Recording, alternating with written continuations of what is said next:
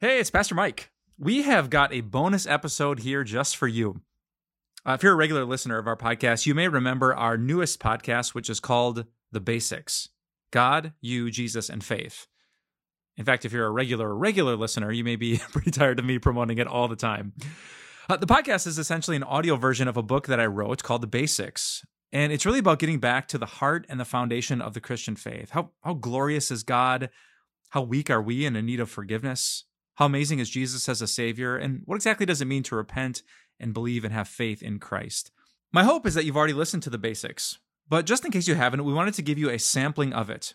Here's the very first chapter, and there's five more that follow. Hope you enjoy.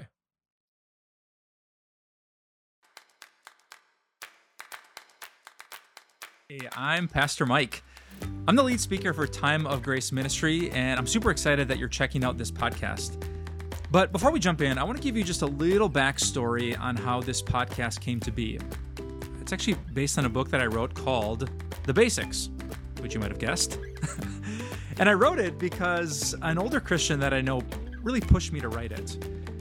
Uh, his name is Bruce, and he has an incredible passion for helping people to understand the very basics and the beauty of our Christian faith.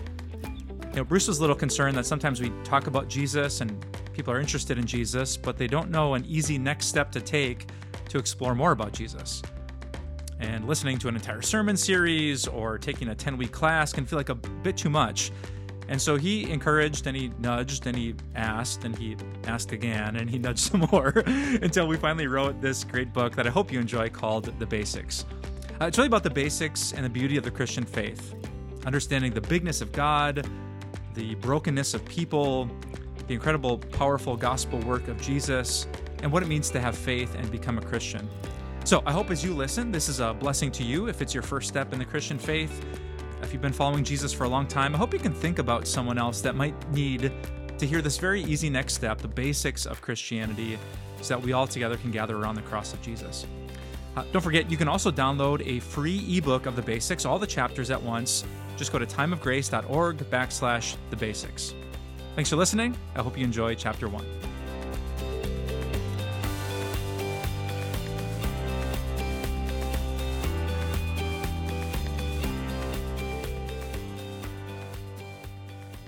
Chapter 1 There's something about Jesus. Napoleon Bonaparte once admitted that there was something about Jesus. It wasn't Jesus' fame that set him apart, although he was historically incredibly famous. Nor was it Jesus' teaching about turning the other cheek or treating others as you would like to be treated, although those quotes have been quoted for the past 2,000 years. What was it that made Jesus so magnetic? Napoleon said this Alexander, Caesar, Charlemagne, and myself founded empires. But upon what foundation did we rest the creations of our genius? Upon force. But Jesus Christ founded his empire upon love. And at this hour, millions of men would die for him. Love.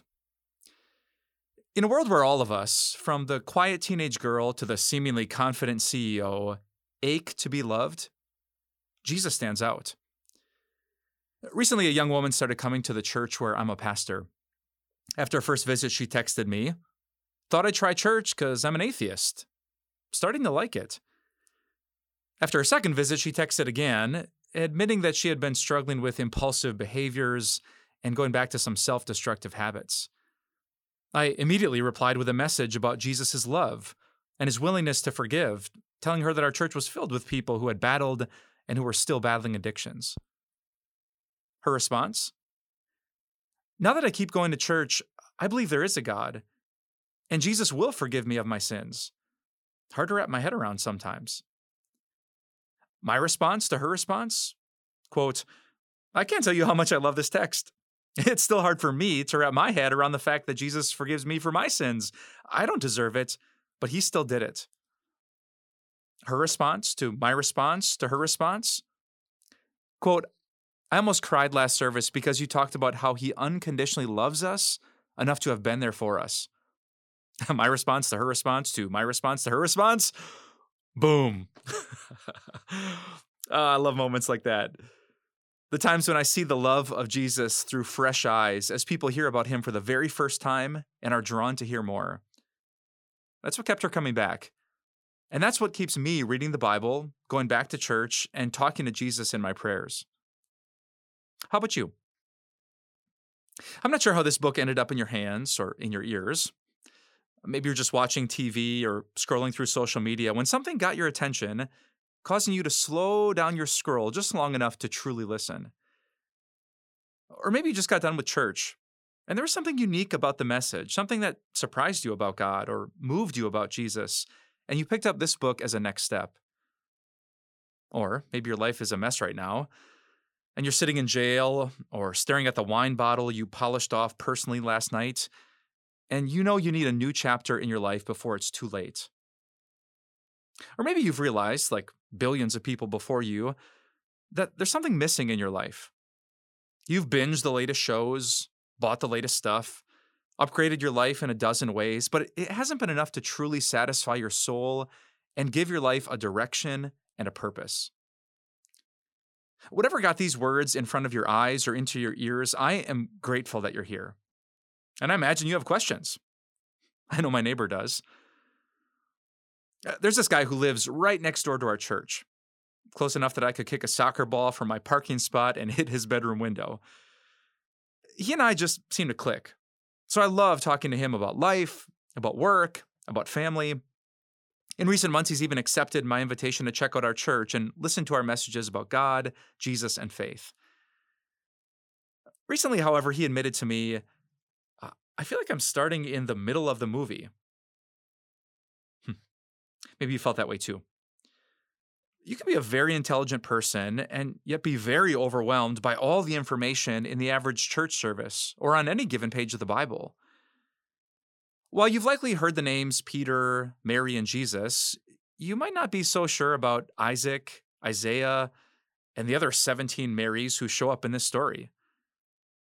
Add to all that the church lingo like grace, faith, saved, holy, glory, worship, and quote, your walk with God, and all the other inside language that Christians use, you can feel pretty out of place.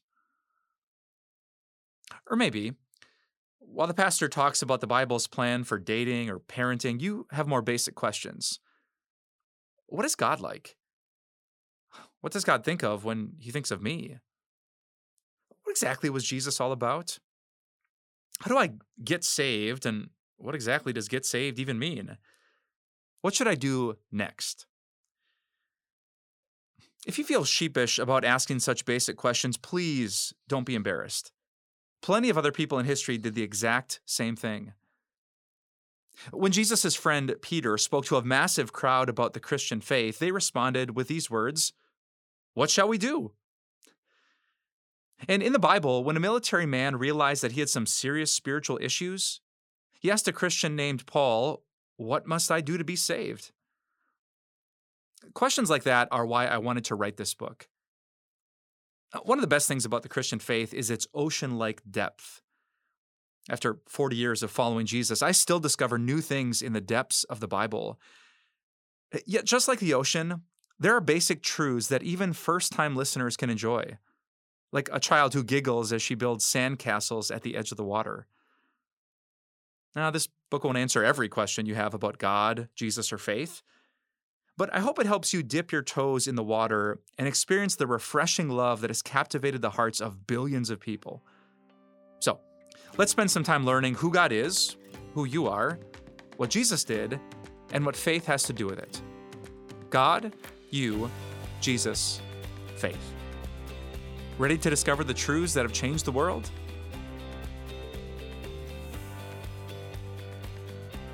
Thanks for listening. If you want to hear the rest of the chapters, just search for The Basics with Pastor Mike Novotny wherever you listen to your favorite podcasts. And if you think of someone right now who doesn't know a ton about the Christian faith, we would love for you to share this with them. In fact, you can even tell them that I told you to send the podcast. Thanks again for listening, and God bless your day.